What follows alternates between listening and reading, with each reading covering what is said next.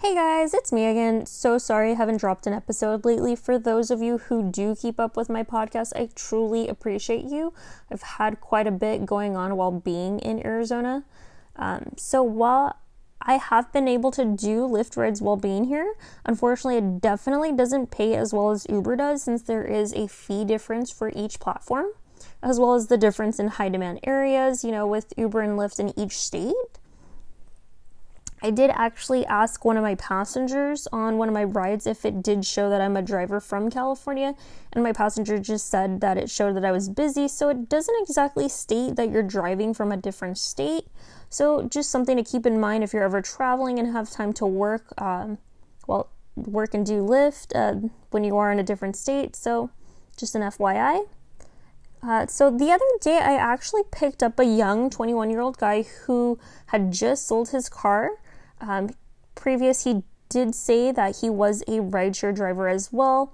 He actually happened to mention he was able to make $10,000 in over the course of two months while being here in Arizona. He said it was the month of November, so I would assume, um, you know, that was around the holidays, as it was pretty busy for me as well being in California. I feel like, regardless of where you go, November, December, the pretty busiest times um, with people scrambling around to get gifts and whatnot. Uh, so, since I've kept you all waiting for a new episode, I'm going to go ahead and share with you one of my funny stories, adventures, you know, while driving in California. So, a couple of months ago, while driving in Anaheim, I got a ride request with Lyft to pick up a girl from ARTIC.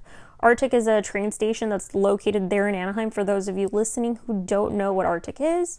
Uh, so I go pick up this girl. Let's call her Haley because, frankly, I literally don't remember her name. Um, anyway, so I start driving towards Disneyland, which is Haley's drop off location. As I'm driving, Haley and I start talking about boyfriends. Uh, she was currently upset with hers, and funny enough, I was upset with mine over something stupid. So Haley tells me she's going to meet up with her boyfriend at Disneyland and meet his friends for the first time. When her day was just not going um, the way she wanted, she took the train down to Anaheim from San Diego. Keep in mind that's over a two hour ride. The train got delayed, and of course, she was upset with her boyfriend at that time. Uh, of course, as women, we love our men, and sometimes we just have to let shit go. So, since her day just wasn't going her way, she asked if I could stop somewhere so she could get a glass of rose. So, I told her sure. I offered to stop at one of the restaurants by the garden walk, as there's a couple um, pretty easily accessible there. And she said, no, just go ahead and stop at a, any liquor store. So I was like, oh, let's just stop at Walgreens, since that's about the best you're going to get near Disneyland. So Haley and I go into Walgreens, and she says, go ahead and get whatever you want. So I was like, okay, sure. Um, of course, while I'm on the job, I don't prefer to drink and drive, so I did go ahead and grab a bottle of wine for myself to enjoy later once I got home. Haley buys a bottle of champagne, and once we get out of Walgreens, she decides to pop that bottle open and starts drinking it in the parking lot. Probably one of the funniest and craziest things someone's ever done um, on one of my rides.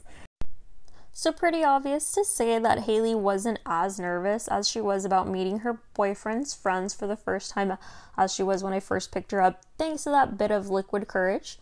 That's all I have for you guys today. Be on the lookout for more new content. I promise not to keep you waiting for another funny story too long.